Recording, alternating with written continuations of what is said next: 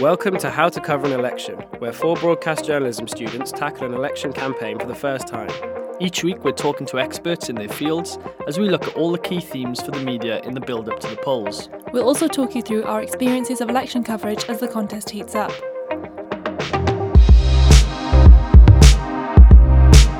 This week, we'll talk to former BBC Director of News Richard Sambrook, who tells us how the media plan for a general election.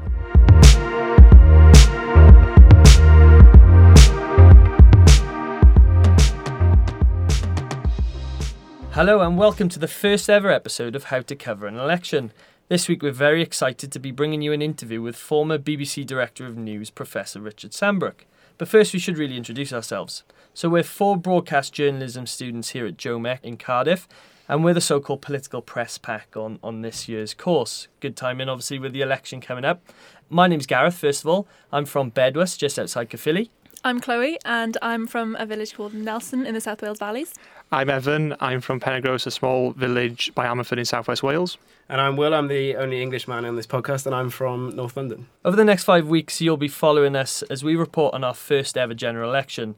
You'll hear how we find stories, how we present that information to the public through a variety of mediums, and more importantly, from a variety of expert guests along the way. Without further ado, this is the first of those experts. Richard, how many general elections did you cover when you were at the BBC? Well, when I was at the BBC, I think it was six elections that uh, I covered in 30 years. So my very first general election was as a reporter on weekly newspapers here in South Wales, which was in 1979, the year that Margaret Thatcher got elected, so uh, Prime Minister. So uh, that makes me ancient history, really. How would you say covering an election has changed? It's changed in many different ways. So, firstly, the technology has changed. Um, so, in broadcasting, that means satellite technology, so we can go live from the campaign trail in all sorts of ways, and obviously do live interviews and, and um, connect with the um, uh, correspondents live and so on as well. But particularly at the minute, social media that everybody talks about, and that has accelerated the news cycle. So, obviously, things break on social media, gaffes get picked up, there's a lot of commentary going on there.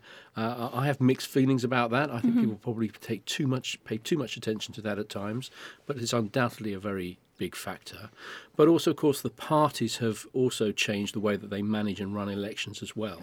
And um, one time there would have been a lot of set piece picture, op- photo opportunities, picture opportunities, the battle buses going around Britain. There's still a bit of that, but a lot more of it now is tailored to live coverage and, and what's happening in social media. And of course, um, you know, newsrooms have to respond to that. I wanted to ask then, in terms of how uh, it's sort of evolved, and you've mentioned there, um, I know that you covered the the Blair years and Campbell. Um, you know, with the, like the press machines for spin doctors, you know, the likes of Cummings now, has it made a lot of difference from maybe the Campbell era to the Cummings era? Uh, it's difficult for me to say because obviously I'm not working in the newsroom now with the, the kind of Dominic Cummings spin. But I, I would say overall the pressure from the party apparatchiks, as it were, gradually got more and more intense, and that particularly was true during the uh, the Blair years and the run up to '97 with Peter Mandelson and then uh, Alastair Campbell. I think it relaxed a little bit after um, after Blair around the coalition. But I think both the Scottish referendum and the Euro referendum have really ramped that up again.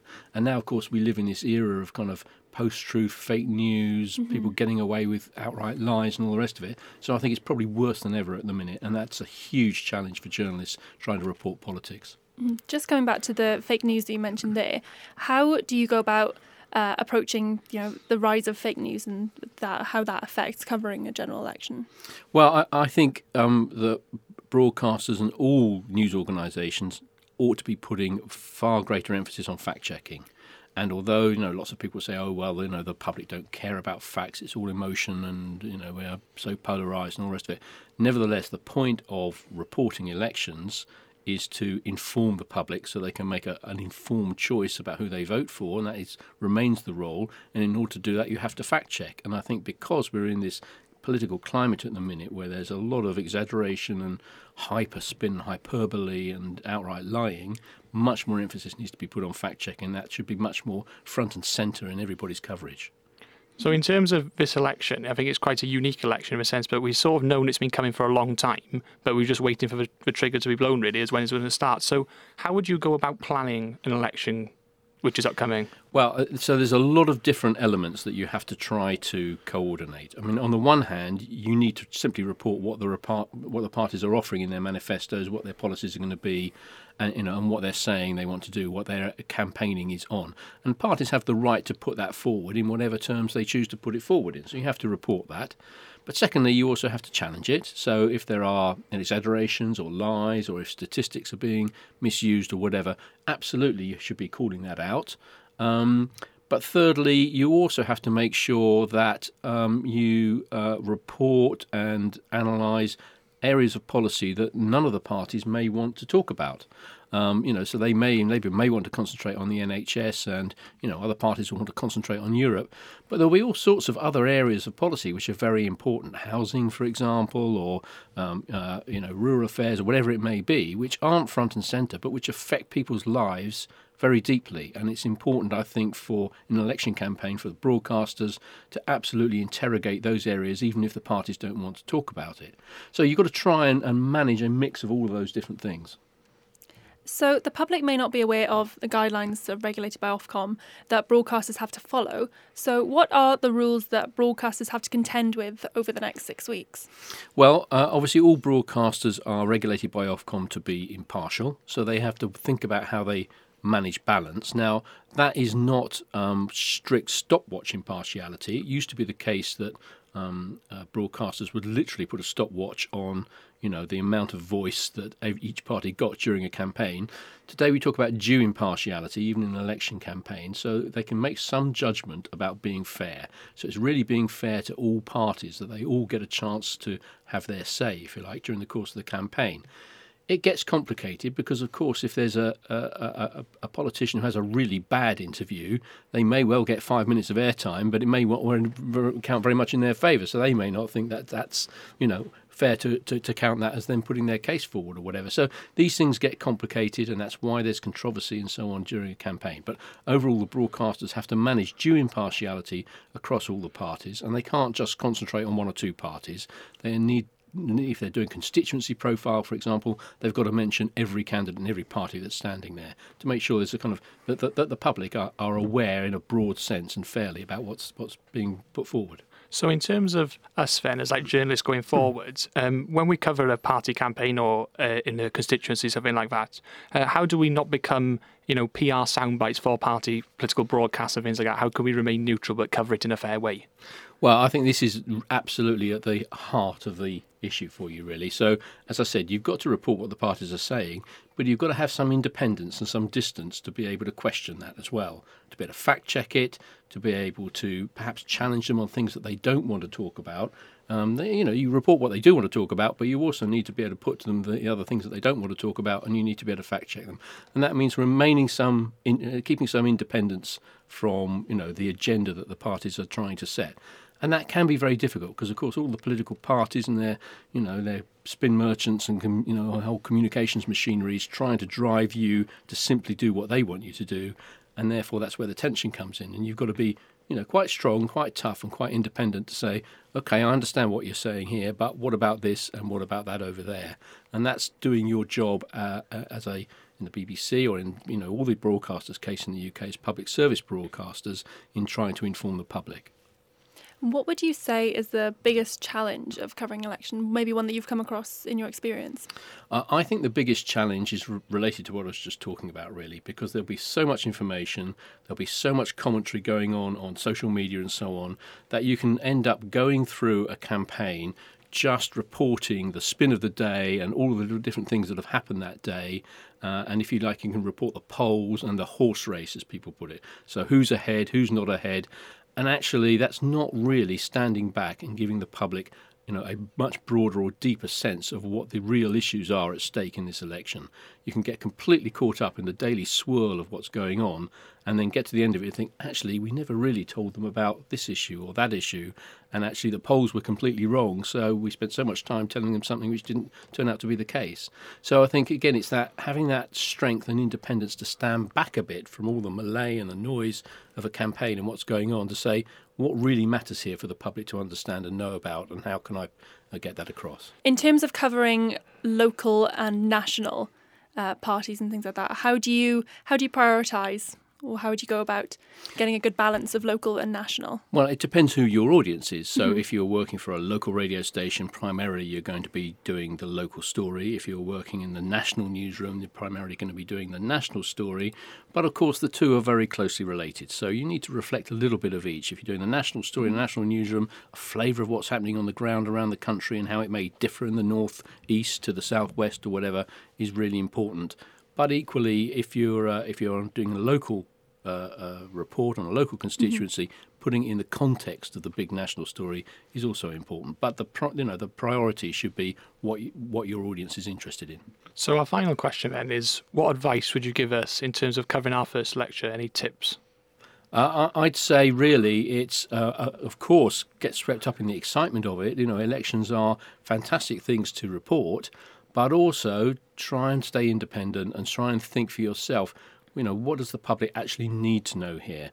We can see what the parties want to tell them, and we can see what the spin is and all the rest of it. But what do they really need to know? And what are the things that people aren't saying? What are the things that people aren't talking about? And how important are those? So, keeping that distance and keeping that independence and asking those awkward, difficult questions that no one else is talking about. I, always used to say if everyone's talking about the same thing, there must be some really interesting stuff that nobody's talking about, and that's the that's the place to go.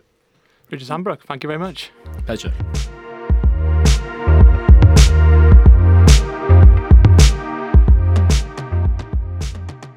That was Richard Sambrook. Uh, so, what did everyone think of that interview? Yeah, it's useful, isn't it? Because I think for the first time, we have to go into an election with a different cap on. I think even if you've kind of studied journalism or even been a student of politics before, whatever, f- through whatever avenue that may have been, we've kind of been on the outside. I think for the first time, we're on the inside slightly, and that's quite daunting. So it's great to hear from somebody who's covered, you know, six elections, that wealth of experience. It does, you know, hammer home some of the challenges we'll be facing, some of the things now we have to constantly think about. To start with, I think one of the more interesting things was he, he was talking about impartiality, um, which, like you say, now that we're on the other side, we're going to have to think about a little bit as well. Um, obviously, with the Ofcom rules that we've also got to follow. But I thought he, he, the, one of the interesting things he said was how um, impartiality can be viewed in so many different ways.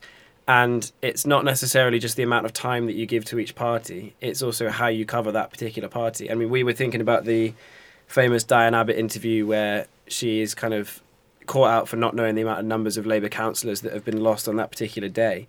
And if you were just doing it in terms of timing, you could say that the party being given five minutes of time on, on air. But in reality, that was far more damaging than it was um, good for the Labour Party. So, I mean, how do you judge impartiality is going to be a tricky thing for us, I think. Yeah, and I think it's it's difficult because in our own little bubble we've got these four Cardiff constituencies. We've got on the national same as the national level, you've got the Conservatives, you've got Labour, you've got although switched around in terms of who's leading and who's in opposition. You've got the Lib Dems, you've got Plaid Cymru, you've got the Brexit, Brexit Party. Party. So we still have to think about these things, but even on a local level. But like Will said, you know, and, and like Professor Sambrook said in, in his in his um, in his interview, you don't give five minutes to everybody anymore because No. people are, are represent parties are representing different people and different amounts of people. But I think it's something we really have to keep in mind over the next mm-hmm. sort of five five six weeks. I think also tricky f- for us is, and, and we'll talk about this more when we do an episode on debates, but it it's like you say, how much time do you give to each party? Because if you base it on parliamentary seats or even on how many seats a party is likely to win, you'd say don't give much time to the Brexit Party because they're unlikely at the minute in these predictions to win any. But on the other side, they're, they're, they're third in Wales at the minute. They're polling at 15%. And nationwide, they'll get millions of votes, similar to, I think UKIP in 2015 got 12% of the vote. And the- Yeah, about yeah. three million votes, wasn't it? Three About million something votes, like but that, they yeah. didn't win a seat. So it's again, how do you kind of s- uh, how do you say which parties are influential and which aren't? Exactly, and it plays into that idea, doesn't it? In terms of your, sometimes you can take things for granted.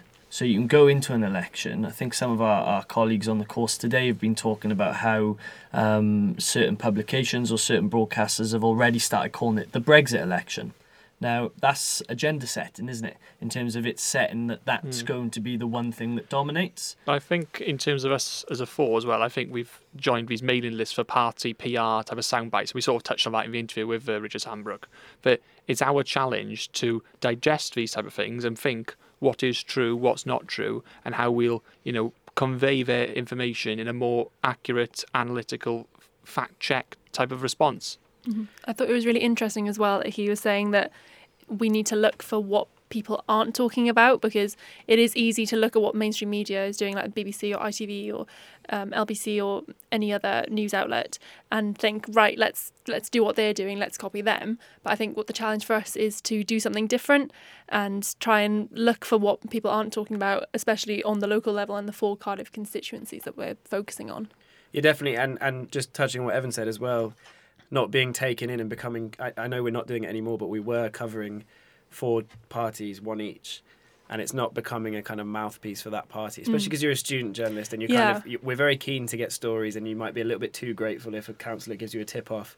It's how do you take that tip off, but not suddenly become just the mouthpiece for that councillor. Well, I was going to say we've already seen it at, at council level. You know, Mm. for, for people listening who maybe have never um, even been to a council meeting, um, we went along to one um, earlier or last late last month, um, and we'd already made ourselves aware to, to local councillors of, of different parties, and they were more than happy to speak to us. You know, for, for the Yeah. right intent, for good intentions. But then on and off the record. on and off say. the record, Yeah. absolutely. But then, you know, it's almost as you've got to avoid them taking you under their wing because then you can become influenced by Yeah. by people. you just get swallowed up into that political mainstream, that political gulf of you know all this well propaganda, all this you know media stuff coming out there. Especially, like he alluded to, in terms of a time where you've got social media, Yeah. where you're just bombarded by everything all the time. Mhm. Everyone wants to be quick. Everyone wants to tweet something the first time it comes out. Mm. Um, you know, we've been through classes that have taught us, you know, how to be as efficient as we can be on social media. Um, but you know, I'd like to hear what you guys think about that in terms of how we're going to to fact check and kind of distance ourselves from the the event that is politics and and actually be as you know stand back and be as analytical as we possibly can. I think a lesson for me this week is that the always read the small print underneath the type of polls or the statistics what are coming out from these type of party machines. You know, famously this week there was a Lib Dem poll that came out in the uh, North East Somerset, which is Jacob Rees-Mogg's constituency, and it became very. It said uh, what was the exact wording of it is, but they would vote for It was something along uh, the lines, lines wasn't of, it? Of yes. if there was only two parties in the running, Yes. One of them Conservatives being the and Lib Conservatives. Dem, how Yeah. would you vote? Yeah. But if so you it, it completely slants the way people make that Exactly, decision. but if you were looking at it from an outsider's view and you just saw the poll being that close without reading the small print underneath, you'd be number wiser, wouldn't you? Absolutely. And It's similar to today as well. We've got the um, the Tories are defending a, a post that they say was satirical of Keir Starmer Of course. answering a question on I think it was on Brexit, um, which they say was obviously a kind of joke, but the Labour Party are arguing was a, a kind of deliberate manipulation of what he said.